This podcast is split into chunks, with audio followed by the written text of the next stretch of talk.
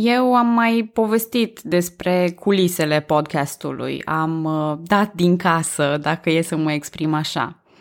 V-am explicat cum decurge documentarea, cum mă apuc de scris, cum le întorc, cum fac să iasă o poveste în fiecare episod. Uite, de data asta vreau să vă povestesc un adevărat uh, dezastru. După cum v-ați dat seama din episodul anterior, vine vremea să vorbesc despre Vasile Lupu. Dar eu am mai vorbit despre el atunci când am vorbit despre conflictul lui cu Matei Basarab. Când planificam episodul, mă loveam în continuu de această problemă. Ce să repet, ce să amintesc din alte episoade și ce să reiau. Dar un astfel de scenariu se transformă rapid într-un adevărat coșmar și am renunțat la idee în favoarea poveștii pe de întregul. Așadar, îmi cer scuze pentru informațiile care se repetă, dar Bună, numele meu este Călina și în acest episod din podcastul Istoria României iau de la zero povestea lui Lupu Coci, care prin intrigă și ambiție a ajuns Vasile Lupu, domn al Moldovei timp de 19 ani. Cunoscut mai ales pentru conflictul cu domnul țării românești, Matei Basarab, domnia lui nu se rezumă la atât. Vă amintesc iarăși că nu există personaje pozitive sau negative, ci fiecare e protagonistul propriului spectacol. Deci încercați să porniți în această aventură fără prea multe prejudecăți. Încep prin a vorbi puțin despre libera circulație. Știu că nu am făcut-o foarte atent până acum, dar e un aspect destul de important. După cum știți deja, Imperiul Otoman avea o stăpânire mare în Balcani, iar sistemul de pașalăcuri și țări vasale era unul destul de integrat și de echilibrat. Oamenii, cum au făcut-o întotdeauna, se mutau dintr-o parte în alta în căutarea banilor și a fericirii, iar țările române aveau o anumită atracție pentru greci, albanezi, bulgari și așa mai departe. Parțial pentru că aveau un grad de libertate mai mare, parțial pentru oportunitățile de câștig, parțial din curiozitate sau pur și simplu pentru că erau, în majoritatea cazurilor, sigur, bine primiți. Despre partea de călătorie, obiceiuri locale și migrații voi încerca la un moment dat să fac un episod aparte. Acum vreau să vorbesc despre o astfel de familie care s-a stabilit în țara românească la începutul secolului al XVI-lea, familia Coci. Dimitrie Cantemir spune despre Vasile Lupu că era albanez, dar sigur că lucrurile sunt mai complicate. Constantin, poreclit Coci, era de origine necunoscută, iar soția lui, Ecaterina, era din zona Macedoniei sau posibil din Epir. Fiul lor, Nicolae, s-a născut la Arbanaș, care e fie un sat din Bulgaria sau un sat arbănaș din țara românească. Indiferent de unde au venit, cocii s-au stabilit aici ca negustori. Și Nicolae a avut la rândul lui opt copii, printre care Lupu, care se va numi mai târziu Vasile Lupu, și Gabriel, care va deveni Hatman. Nicolae începe să se remarce, intră sub protecția domnitorului Radu Mihnea și ajunge în cele din urmă la funcția de agă. Copiii lui sunt educați în stil grecesc, iar după moartea tatălui aleg să se mute în Moldova. Aici, Lupu Coci se remarcă și strânge o avere frumușică, având și dregătorii foarte bune. Cred că anterior am spus despre Lupu că era șarmant, abil și ambițios. Tocmai de aceea ascensiunea politică rapidă. În timpul domniei lui Miron Barnovski Movilă, el ajunge la funcția de mare vornic, bucurându-se de încrederea boierilor. Din episodul anterior, vă amintiți că Moldova era în plină criză, funcția de domn fiind ținută de o suită de bărbați, care, mai de care, mai nepotriviți. Sub Alexandru Iliaș, boierii se răscoală și cer să aleagă ei un domn, probabil sătui de situația proastă a scaunului domnesc. Și aici aș puncta că acest interes al lor nu vine neapărat dintr-o mândrie națională sau mai știu eu ce. Vine din rațiuni economice în care schimbarea domnitorului ca pe șosete și creșterea fiscalității duce la instabilitate și la sărăcie, prin intervențiile boierilor conduși de Lupu Coci, Alexandru Iliaș e mazilit, iar Miron Movilă rechemat pe scaunul domnesc al Moldovei. Dar Lupu, având acum banii și influența necesară, începe să cheltuiască șpăgi atente la Istanbul, aranjând ca Miron să nu facă prea mulți purici ca domnitor. Prin negocieri cu un alta poartă, Lupu Coci reușește să preia conducerea Moldovei, deși nu era de os domnesc. Își va schimba numele în Vasile Lupu, numele de Vasile fiind unul cu rezonanță bizantină, purtat de vechi împărați. Îmi vine greu să definesc printr-un singur cuvânt domnia lui Vasile Lupu, așa cum nici pe el nu-l pot defini prea ușor. Pe de o parte era un tip priceput la intrigă, dovadă fiind modul prin care a preluat domnia, dar și viitoarele acțiuni contra lui Matei Basarab, alianțele încheiate cu cazacii și alte instanțe.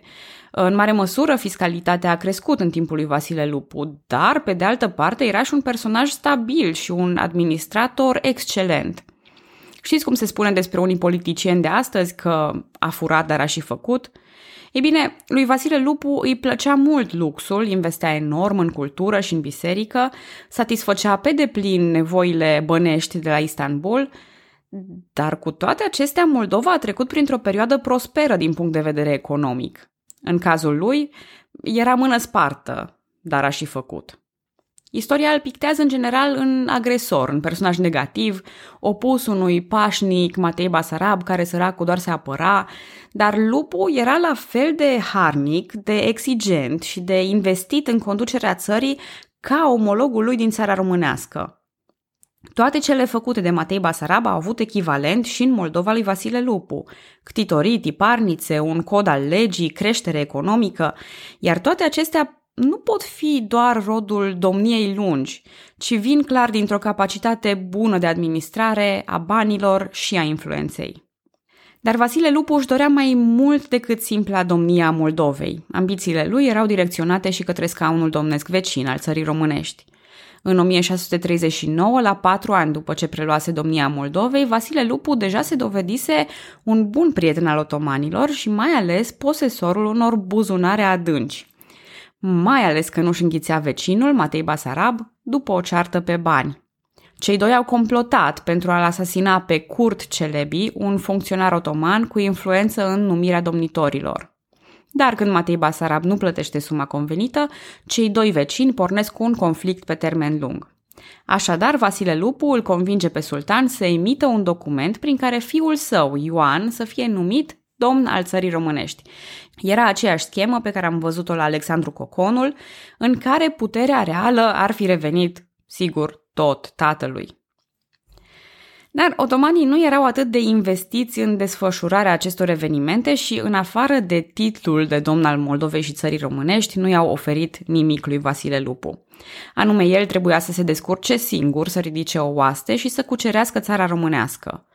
Armatele lui Vasile Lupu sunt înfrânte definitiv la Ogojeni, iar în tot acest incident am rămas cu un singur lucru durabil, stema unită a țărilor române, ce va fi refolosită la unirea din 1859.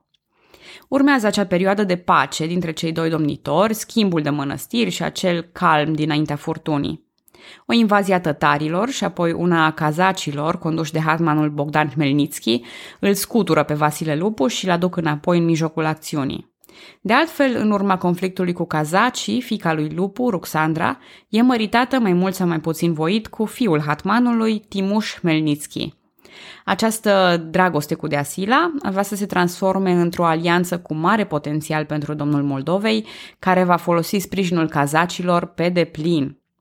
Asta pentru că starea de calm și pace nu era decât una temporară. Voi face o mică paranteză. În general se vorbește foarte frumos de Matei Basarab, după care, cu un gest uh, oarecum disprețuitor, spunem așa. Vasile Lupu a făcut cam aceleași lucruri în Moldova. Uite, nu sunt de acord cu chestia asta. Uh, cum a fost cu Cezar și Pompei. În serialul Roman Empire de pe Netflix spunea cineva despre Pompei că a fost un general strălucit și un om politic foarte abil, lejer în topul marilor figuri ale istoriei. Ghinionul lui Pompei a fost că s-a născut în timpul lui Cezar, care era și mai bun. Fapt care pe Pompei îl pune într-un cont de umbră, în ciuda meritelor. Tocmai de aceea, înainte de a vorbi despre reaprinderea conflictelor și despre ultima aventură a lui Vasile Lupu, aș vrea să spun câte ceva despre rezultatele domnitorului pe plan intern. În primul rând, numele pe care Lupu Coci și l-a ales e un indiciu în sine. Numele de Vasile vine de la vechi împărați, am mai spus asta, iar stilul domnitorului era clar unul bizantin. Un episcop catolic îl va descrie așa, citez – De o statură potrivită, cu fața oacheșă, cu sprâncenele negre, fruntea înaltă, nasul spre acvilin, buzele puțin întredeschise, mustața și barba neagră, cu o expresie severă și o căutătură încă mai severă a ochilor, am încheiat citatul. Opinia publică internațională îl vedea pe Vasile ca un continuator al tradiției bizantine, el fiind atent implicat în biserică și un protector al ortodoxilor din Balcani, chiar și până în teritoriile Anatoliei și Egiptului. Drept recunoștință, bisericile din aceste locuri au conferit titluri onorifice, altă dată rezervate împăraților bizantini. Vasile Lupu a fost acela care a plătit datoria Patriarhiei Ecumenice către otomani, direct din Vistieria Moldovei. Pentru acest fapt a primit un dar și mai interesant decât titlurile despre care vorbeam mai devreme, și anume moaștele Sfintei Paraschieva. Dincolo de sprijinul acordat bisericilor, inclusiv donații către Atos și Meteora, Vasile Lupu a scos bani și pentru construirea unei biserici spectaculoase la Iași. Închinată celor trei ierarhi, anume Vasile cel Mare, Grigore Teologul și Ioan Gură de Aur, edificiul în sine era doar începutul. Decorată superb, această biserică îmbină mai multe stiluri arhitecturale. Ca dovadă astăzi, e recunoscută ca monument de arhitectură de valoare la nivel național și candidată la Patrimoniul Mondial UNESCO. Chiar acolo, la trei ierarhi, aveau să fie înființate tiparnițele, școala domnească și implementate alte idei mărețe ale lui Vasile Lupu. Tocmai aici aveau să fie depuse și moaștele Sfintei Parascheva, unde au stat până la inaugurarea Catedralei Metropolitane din Iași în 1887.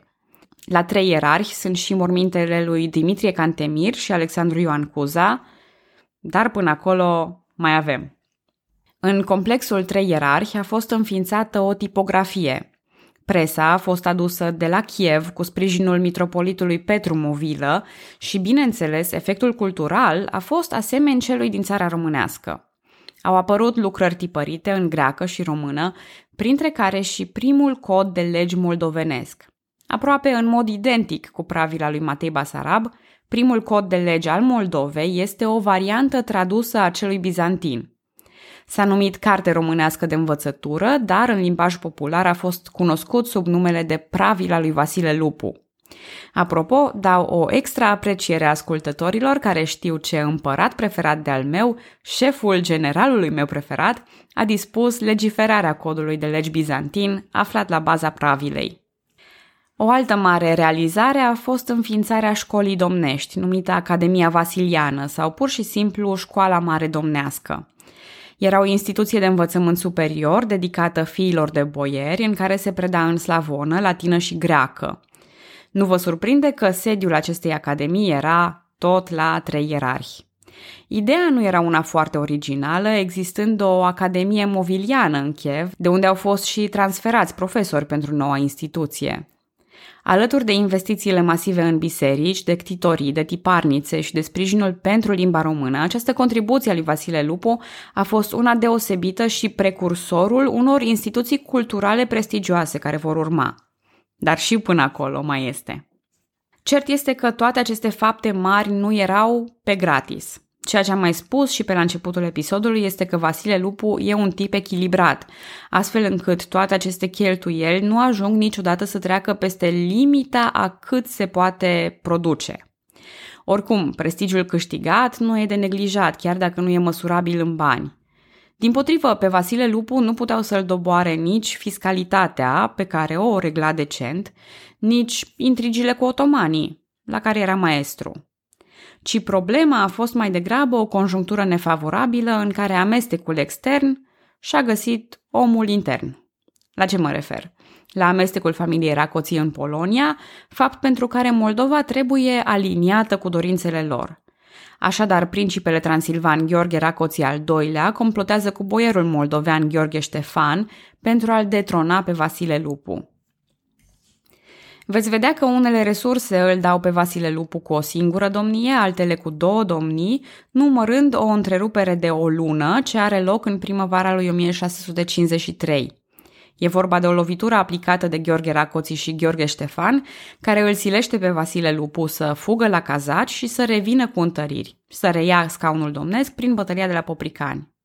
Gheorghe Ștefan fuge în țara românească, Vasile Lupu îl urmărește, sperând să-i aplice o corecție cu ocazia asta și lui Matei Basarab, iar restul, cum spune o expresie celebră, e istorie.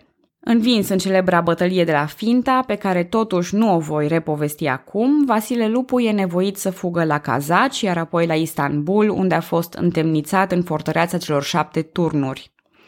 A mai avut o încercare de a prelua tronul în 1661, care a eșuat, iar în cele din urmă a murit la Istanbul. Osemintele lui au fost mai târziu repatriate și reînhumate la Iași, unde mai exact, unde altundeva decât la actitoria lui de suflet și centrul reprezentativ al muncii sale, Biserica Trei Ierarhi.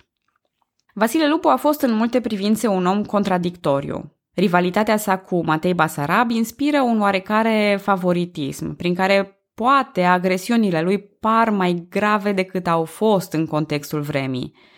Deși majoritatea oamenilor tind să o gândească simplu, că Vasile Lupu a fost doar un antagonist în povestea lui Matei Basarab, o pată neagră în istoria României în ceea ce privește pacea dintre principate, lucrurile sunt ca întotdeauna ceva mai complicate bun administrator și politician, inspirat în ceea ce privește intrigile, mână spartă și pseudo-împărat bizantin, balcanic rebotezat și sponsor al religiei ortodoxe și al limbii române, Vasile Lupu e cu siguranță mai mult decât un simplu rival al cuiva.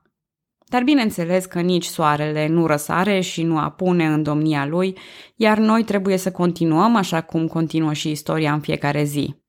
Vorba lui Freddie Mercury, The show must go on, spectacolul trebuie să continue. Vă mulțumesc că ascultați podcastul Istoria României, pe data viitoare!